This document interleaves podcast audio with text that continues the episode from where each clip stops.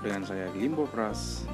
Saya lahir dan besar di kota Lamongan, tapi sekarang lagi merantau di Sulawesi Selatan.